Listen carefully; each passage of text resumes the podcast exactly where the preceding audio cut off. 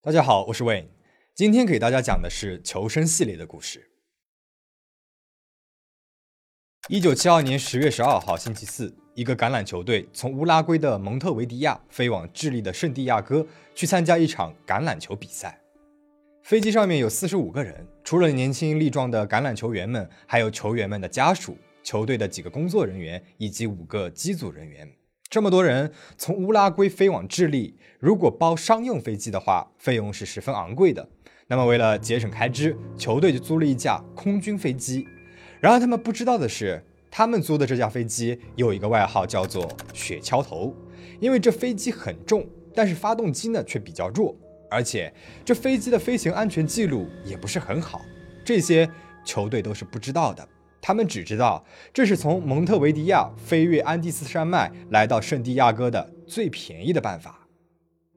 十二号飞机起飞后不久就遇到了一场暴风雪，天气太恶劣了，飞机不得不迫降在了阿根廷的门多萨过夜。本来从门多萨到圣地亚哥是有直达的航线的，但是这条航线需要飞机能够飞到七千六百到七千九百米的高度来翻越安第斯山脉，而这架雪橇头飞不了这么高。无奈之下，飞行员决定绕一圈，避开安第斯山脉的最高峰，最终到达圣地亚哥。第二天，十月十三号，雪橇头出发了。起飞之前，橄榄球员们还玩了一会儿橄榄球，飞机里一阵欢声笑语。其中一个球员叫南多帕拉多，他把自己的靠窗的座位让给了队友，这样队友呢就能够欣赏到窗外的雪山美景了。此时的南多不会想到，他的这个举动会救了自己的命。飞机起飞没多久就遭遇到了气流，但是球员们经常外出比赛，飞机遭遇到气流是常有的事儿了，他们早就习以为常。然而，正在欣赏雪山美景的球员突然感觉不对劲，为什么这雪山距离飞机这么近呢？感觉打开窗户就能够碰到了。球员们不知道的是，此时的飞机驾驶舱内，机长和副机长已经是全身冷汗，惊得不知该怎么办了，因为此时他们犯了一个致命的错误。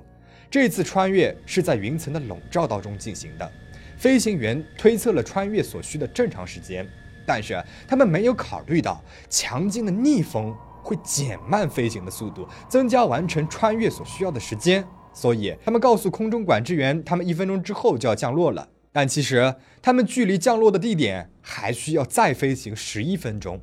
此时的飞机还在安第斯山脉飞行，但是飞行员没有意识到这个错误，他们开始转向。和降落飞机了，飞机开始慢慢的下降，穿越了云层，但是遭遇了更多更强大的气流，飞机可以说是在云层当中横冲直撞的下降的。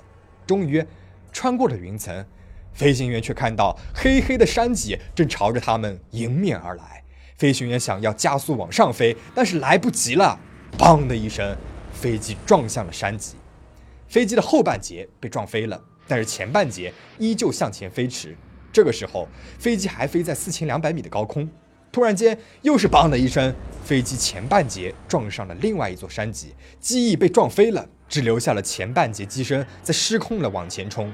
飞机上后排的人被甩出了飞机，被永远的留在了安第斯山脉当中。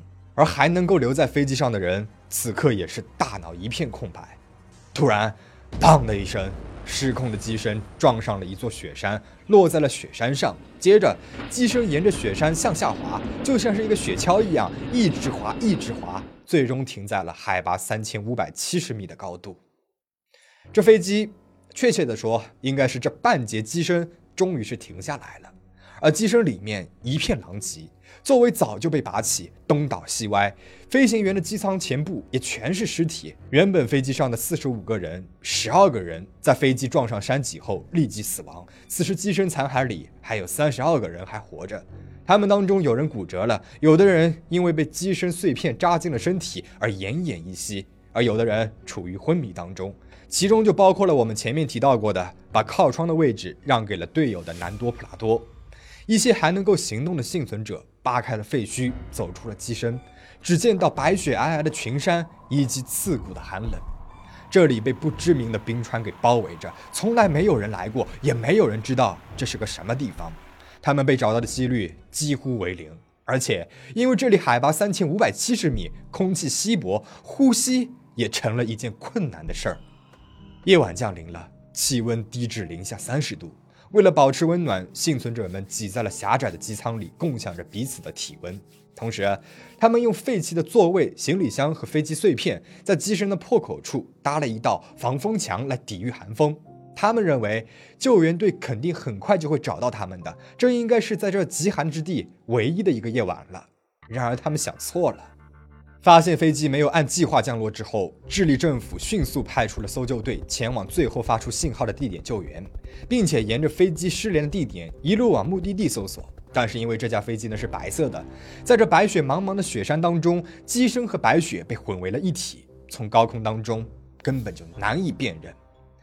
第一晚过去，又是四个人死在了漫漫长夜里，其中就包括了副机长。机长在空难的时候呢就已经遇难了。而副机长身受重伤，他拿出了手枪，让其他人杀了他，因为他身体和心灵都遭受着巨大的折磨。正是因为他犯下了致命的错误，才让大家陷入如此境地。但是大家没有照做。不过过了一会儿，副机长呢就死了。此时幸存的乘客只剩下了二十八名。在冰天雪地的环境里面，对幸存者威胁最大的莫过于失温症。在骤降的温度当中，人体内的血液流动速度骤减。人体为了保护重要的器官，只能够减缓它们的活动幅度。渐渐的，人体的机能就会暂停，人也会随即死亡。在这室外温度已经低于冰点的安第斯山脉，失温症是幸存者们的头号杀手。时间来到了第三天，此时已经昏迷了三天的南多突然醒了过来，但是他的母亲却在空难当中死去了，而妹妹也身受重伤。本来母亲和妹妹呢是不用去圣地亚哥的。但是南多听说飞机上还有多余的位置可以免费的给队员家人，他就叫上了母亲和妹妹去看他的比赛。一家人呢还能够在圣地亚哥玩一玩。但是没有想到，自己的这个决定却葬送了母亲的性命，还让妹妹命悬一线。南多内疚、伤心、自责，队友安慰他要保持冷静，腾出更多的精力去救治重伤的妹妹苏西。苏西的伤势很严重。南多唯一能够做的就是一直抱着他，用自己的身体保持苏西的体温不至于过快的流失。这个时候，除了失温症，新的问题出现了：已经三天没有喝过水了，很多人都出现了严重的脱水，有些人开始吃地上的雪解渴，但这也就只不过是饮鸩止渴罢了，因为雪水会迅速的降低他们的体温，加速体内的热量流失。一部分人出现了更加严重的失温症状。十八岁的球队队员卡拉多斯·帕尔茨在机身里找到了几个瓶子，他把雪装进了瓶子里面，并且用力的摇晃来加速雪的融化。雪融化了，不就变成水了吗？但是这个方法太耗费精力了。本来空难当中，大家因为惊吓就消耗了大量的体力，又在这雪地里面待了两三天了，所有人的精力都已经所剩不多。不过，卡利多斯的想法启发了其他的人，有人提出可以用现有的材料做一个取水器。他们就从飞机的小桌板中取出了内部的铝材，并且将它卷曲成了一个雨水收集器的模样，再将雪放入其中。被铝板均匀铺散的雪可以更好的被阳光照射，并且吸收热量，从而融化成水。就这样，幸存者们获得了新鲜的水，大家也都按照约定好的，每个人轮流喝一小口。水源的问题解决了，但是紧接着食物又变成了迫在眉睫的问题。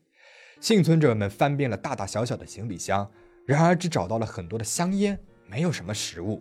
最终，幸存者们找到了八条巧克力、一罐棒肉、三罐巧克力花生酱、一瓶杏仁、一些糖果和几瓶酒。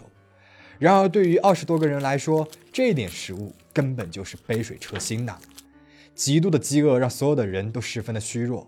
到了夜晚，饥饿感更是横扫了整个幸存者队。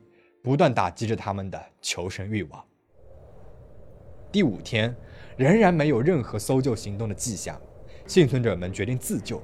四名幸存者用座椅制作的雪鞋去山顶看看能不能找到飞机的机尾，因为机尾往往存放着所有的行李箱和电池，行李箱里面也许会有食物的。而且最关键的是，那里储存的电池可以让他们使用飞机上的无线电来向外界传达他们的求救信号。他们抵抗着因为严寒、缺氧和饥饿导致的体力不支，攀爬过了山顶，却是一无所获。仅凭人力，他们根本无法确定飞机失事的具体位置，也更无法找到丢失的机尾。几名男孩精疲力尽地回到了机舱，这样的挫败感更加让他们绝望了。第八天，南多的妹妹苏西在哥哥的怀里离开了人世。妹妹的死激发了南多的求生欲，他意识到自己一定要活下去，一定不能够被眼前的困难所打败。但是到了这个时候，仅剩的食物彻底被吃了个干净。南多对旁边的同伴说：“我准备去把副机长给吃了。”同伴大吃一惊。到这时，大家其实都已经心知肚明，食物已经没有了。为了维持生存，他们需要补充蛋白质和脂肪，而如今来源只有一个。那就是眼前的这些尸体。之前也有个别人有过这样的想法，但是现在南多提出来了，大家就开始站成了两派。大部分人其实是难以接受的，吃自己的同伴已经触犯到了道德边界，更何况这些人还是自己的亲人和朋友。他们觉得一旦跨出了这一步，自己就将彻底的坠入黑暗。而另外一部分人认为，为了活下去，这也是不得已。如果不这么做的话，等待你的只有死亡。最后，他们都选择了妥协。他们靠着死去的亲人、队友的尸体活了下去。第十一天，机身残骸里的无线电收音机收到了断断续续的信号。他们试图从收音机上听到关于搜救他们的新闻。然而，让人绝望的是，新闻所报道出来的是搜救队伍已经放弃了救援，并且已经默认他们已经为死亡，因为他们不觉得有人可以在这样恶劣的环境下生存十多天。听到这个消息。大部分幸存者觉得自己已经死定了，没有救援。在这样的环境下，多活一天又有什么意义呢？但是，南多却打起了精神。他决定，与其饱受折磨的慢慢死去，不如死在尝试求生的路上。他认为，只有爬山前往高处，才能够有机会寻找救援的踪迹。南多的这一番话提高了大家的士气。第十七天晚上，上天给幸存者们再次来了当头一棒。雪崩发生了，这场雪崩几乎埋住了大多数的幸存者，包括南多。而这种被雪埋住的感觉，就像是有成吨的混凝土压在了胸口，让人几乎无法呼吸。雪崩过后，又有八个人死亡了，包括了球队的队长。队伍的士气达到了前所未有的冰点，大家觉得在自然面前，自己不过是一个待宰的羔羊罢了。只要是他想，他随时都可以一个一个的杀死他们。第四十三天，距离遭遇空难已经过去六周了。四十五名乘客已经只剩下了十七名幸存者，他们靠着死去同伴的尸体维持着生命，在机舱里面抽烟度日。一部分还能够活动的人会出去探寻周围的情况，但是每次都是走到了三百米就走不动了，因为雪太深了，而且空气太稀薄，身体也太虚弱了。他们还得了雪盲症。喜欢滑雪的朋友应该对这个词呢是不陌生的。在雪地里，如果不戴护目镜的话，强烈的阳光通过雪地反射到我们的眼睛里，就会造成我们视力下降，严重的话甚至有可能会失明。幸存者们呢用现有的一些材料做了临时的雪鞋和太阳镜，有了这两样东西，他们就能够走得更远了。这一天，他们在探索周围情况时，终于发现了丢失的机尾，他们取回了上面的蓄电池。有了这蓄电池，就可以给飞机上的无线电充上电了。充上了电，他们就可以和外界取得联系了。然而，机长和副机长早已遇难，其他人根本就不知道如何去接通飞机上的无线电。错综复杂的线路让他们束手无策。经过无数遍的尝试之后，他们放弃了无线电，重新尝试翻越山脉寻找救援。十二月十二日，空难后的第六十一天，一共只有十六个幸存者了。队伍里面最强壮的三个人——南多·帕拉多、罗贝特·卡纳萨和安东尼奥·维森蒂尼——组成了敢死队，决定出发去寻找求生之路。他们用在飞机尾部找到的隔热材料和铁丝做了一个睡袋，以此来度过没有机舱保护的夜晚。要出发了，这次出去不知道还能不能回来。临行前，南多跟留下来的人说。如果有需要的话，你们可以把我母亲和妹妹的身体当做食物。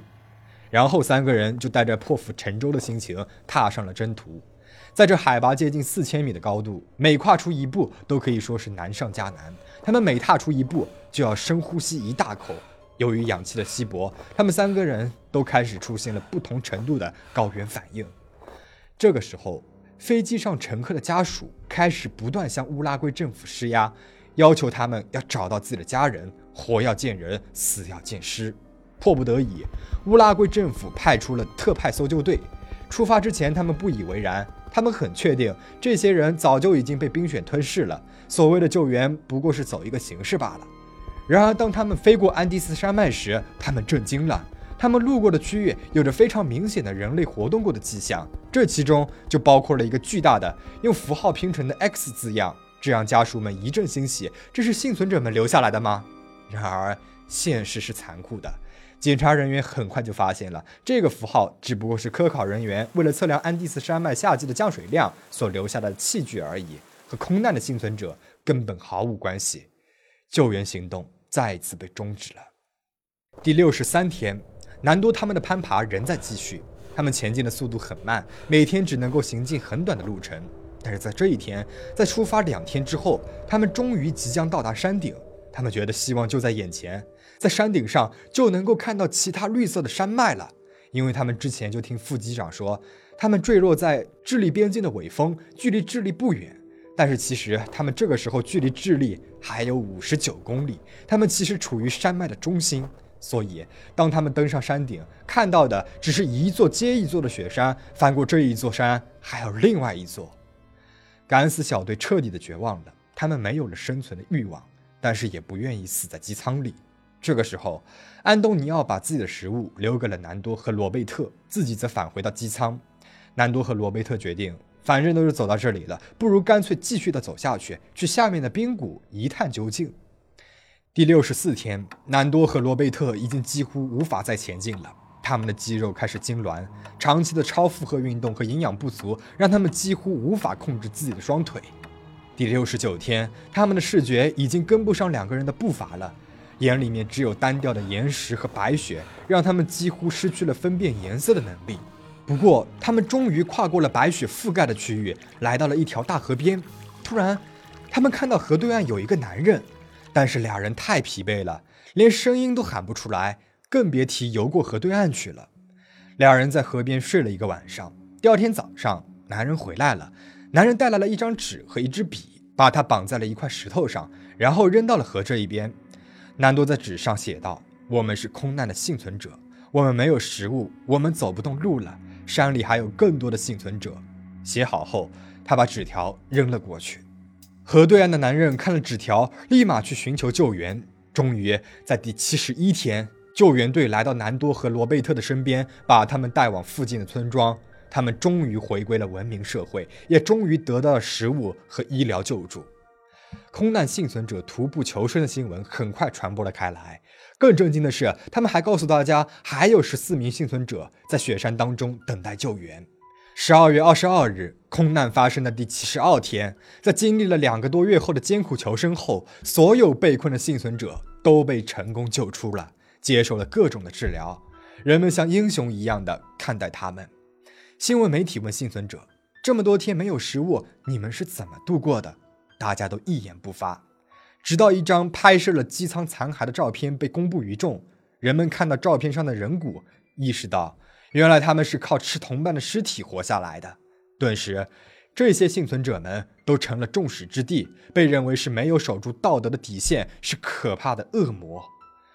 南多在接受采访当中说：“这是我们最后的选择了。我们尝试过别的，我们尝试过吃行李箱上的皮革，我们割开了坐垫，想看看里面有没有草可以吃，但是找到的只有泡沫。不吃它们，我们就只能够死了。”那么，如果是你的话，在这种情况下，你会怎么做呢？故事到这里呢就讲完了。几年之后，专业人员走到了南多他们走过的那条线路，尽管配备着最先进的装备，但是攀登这条线路还是十分的困难，十分的危险。可想而知，南都他们没有任何的装备，还在饥饿、疲惫、缺氧的条件下走出雪山，是多么的不容易。在找资料的时候，我还看到了一些自驾的时候被困暴雪中的事件。其实啊，对于我们普通人来说，如果不去爬雪山，被困在雪山上的几率还是比较小的。但是像类似的自驾游的时候被困在暴雪中的事情，还是有可能会发生的。所以最后呢，我为大家整理了一份针对自驾游的时候被困在暴雪当中的自救指南，或许啊会有所帮助。第一点，不要弃车。如果你无法移动，那么就留在原地。汽车其实是一个很好的庇护所，除非你知道附近有建筑物，否则的话务必留在车内。第二点，用你的手机通知警察。如果你有手机的话，在电池没电之前，用 GPS 确定你的位置，并且告诉警察你在哪里，谁和你在一起，尽可能的多说一些信息，例如你有多少汽油，以及是否有食物和水。第三，做个标记，让救援人员可以看到自己。如果车上有彩色布条或者是类似的东西，可以想办法固定在车顶或者是周边，但是千万不要走远，因为在狂风暴雪当中，你很有可能会迷路。第四点，定期的清理排气管。